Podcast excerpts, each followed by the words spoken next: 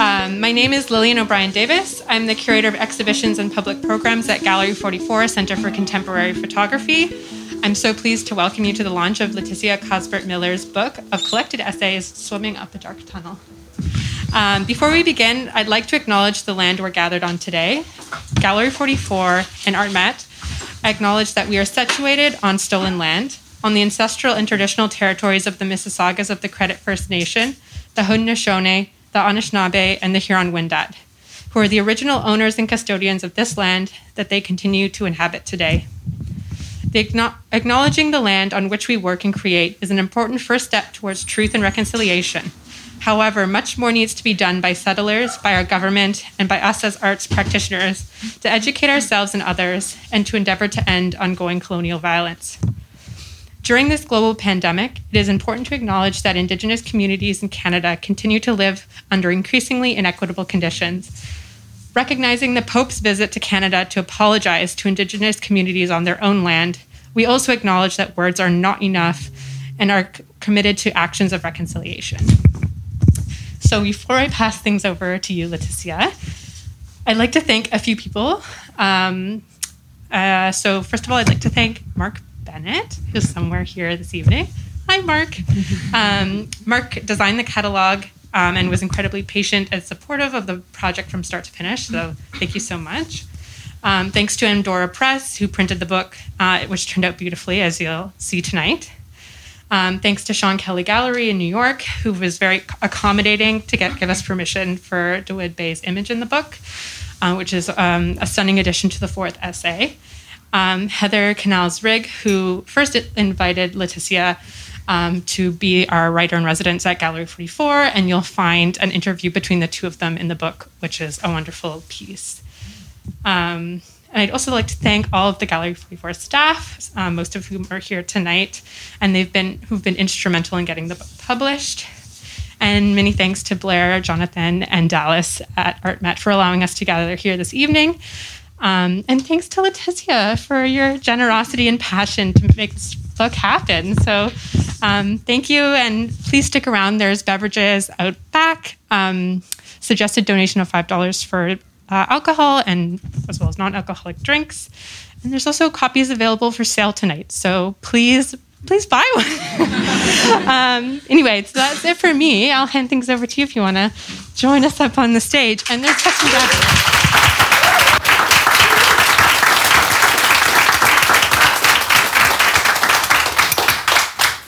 Hi, everybody. Thank you so much for coming out and for being here to celebrate the launch of this book. Um, I want to echo so much of what Lillian just said and just thank the Gallery 44 team for organizing, Art Metropole for hosting.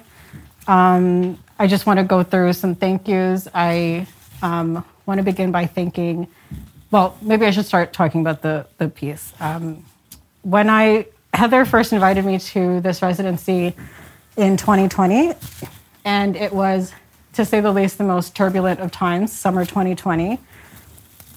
The world was burning in various ways, and immediately I was thrilled to be invited to be writer in residence, and I thought, I'm going to use this as an opportunity to grapple with what was going on in the world. Specifically, I thought I wanted to write about incarceration and state perpetrated violence. And I started to research that imagery and it was really difficult. And I realized actually quite quickly that what I needed was something buoyant. I needed to be engaging with something much more joyful. And the first thing that came to mind was water and swimming in particular, which is something that I've loved doing um, since I was a child. And so that's what this collection represents. And so I want to thank the Gallery 44 team for supporting that, that vision and in particular, um, I want to thank Lillian for being such a wonderful managing editor, um, and Heather, of course, for inviting me and working on the first essay. Alana, who was the most incredible copy editor. Everything that I wrote, she made better through her keen eye. Thank you so much. Um, Megan, who worked so hard on getting all of these images in the book. Without her, there would be no images in here. Um, to Darren, who designed beautiful web website web pages to accompany each essay, and to Mark, who really just knocked it out of the park with the design of this book. Like, I can't believe how gorgeous this is. Thank you, Mark, for just understanding the vision and executing it so beautifully. And I want to also thank my friends. Many of you are here. You're all acknowledged in the book as well. Many of you are. Um, and my family, and my husband, who is my first reader and my first audience, who made so much of this possible.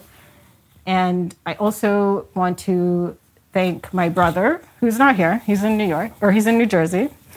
But the book is dedicated to him because so much of this book reflects on my relationship to water and swimming from my youth growing up. And I'm so lucky to say that I had my brother by my side the entire time, who's my best friend and who I hope to continue swimming with um, for years to come. And so I guess with that, I'm going to read a little bit from the collection. I'm going to read from um, an essay that takes place in Italy, specifically Sicily, um, where I spent some time as a graduate student. And turns out the sea was um, very important to that trip. And the essay is called Tell Me Where the Sea Is. Everybody can hear me? I'm projecting well? Okay. I had never seen anything like it. Sapphire blue parasols, dozens of them, studded along the shore like little gems, twinkling in alabaster sand, stretching on forever. Beneath each parasol was a chair, contorted every which way and filthy from the sandy debris deposited by their previous occupants. I paid my 15 euro toll to a young, shirtless man, claimed a spot with unobstructed access to the water, and began unpacking my wares for the day's activities. Scanning the faces and bodies on the beach, taking it all in. So this was a Lido. Innocuously derived from the Latin word for seashore, Lido is best described as a private beach club, accounting for a multi billion euro industry, with the ones in Sicily serving well to do Italians flocking from the mainland in August and fewer initiated tourists like myself throughout the remainder of the year. I had come to Sicily on a pilgrimage to see the islands as the hero Odysseus had, to lay my eyes upon Scylla and Charybdis, the sea monsters who once perched on the Strait of Messina, the Isola de Cyclope, home to Poseidon's son Polyphemus and his one eyed horde, and maybe even catch a squinted glimpse of the, nymphs, the nymph Calypso's Maltese home just beyond the southern coast. I discovered Lidos through my travel research, which consisted mostly of Google image searches and poring over TripAdvisor forums, all promising an experience unlike any I've ever known, with drone captured photos of desolate beaches, sanitized of people, the desire for solitude burrowing deep into my mind. Neither the forums nor photos warned of Italy's politics and their bearing on the Sicilian beach, that the Lido would become a crucible for examining the country's anti Black and anti migrant ideologies and that my own internal sense of blackness would shift, ever so slightly, as I reclined on those shores. That summer, my ceaseless bus boarding and train catching along the Ionian coast was punctuated by hostile check ins, piazza strolls, trattoria meals, and many visits to local lidos.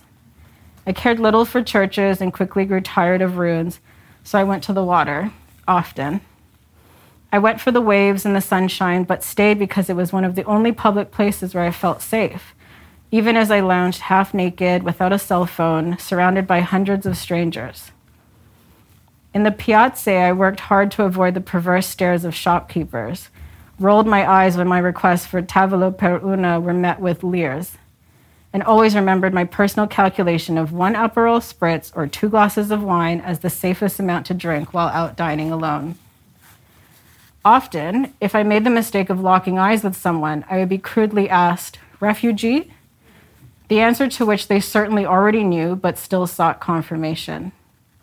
These refugees, who whose collective identity was always summarized through legal taxonomy, were mostly from South Asia or North and West African countries like Tunisia and Senegal. Many of them with a skin a varying shade of mine, though not all of them black though not all of them black. Their, arrival to, their arrivals to Sicily's shores over the past century are documented through interchangeable headlines like Scores of migrants land on beach and Migrants dock in Sicily after 40 days at sea, and paired with dystopic images of Zumba dancers, their hips gyrating as a tanker approaches. I both witnessed and participated in this beachside dispassion as all Lido visitors are required to do lolling in their bathing suits while interacting through slight or exploit with migrants selling goods such as necklaces and blankets or services such as hair braiding and massage, earning as little as five euro for hours of effort under the blazing sun. While Italians, for the most part, ignored Lido vendors, I could not look away and desperately, unsuccessfully tried to make contact. I wanted to share that look, that curled lip, that raised eyebrow that acknowledges the absurdity and, sub- and subjection of this sandy place between sea and city. That's it.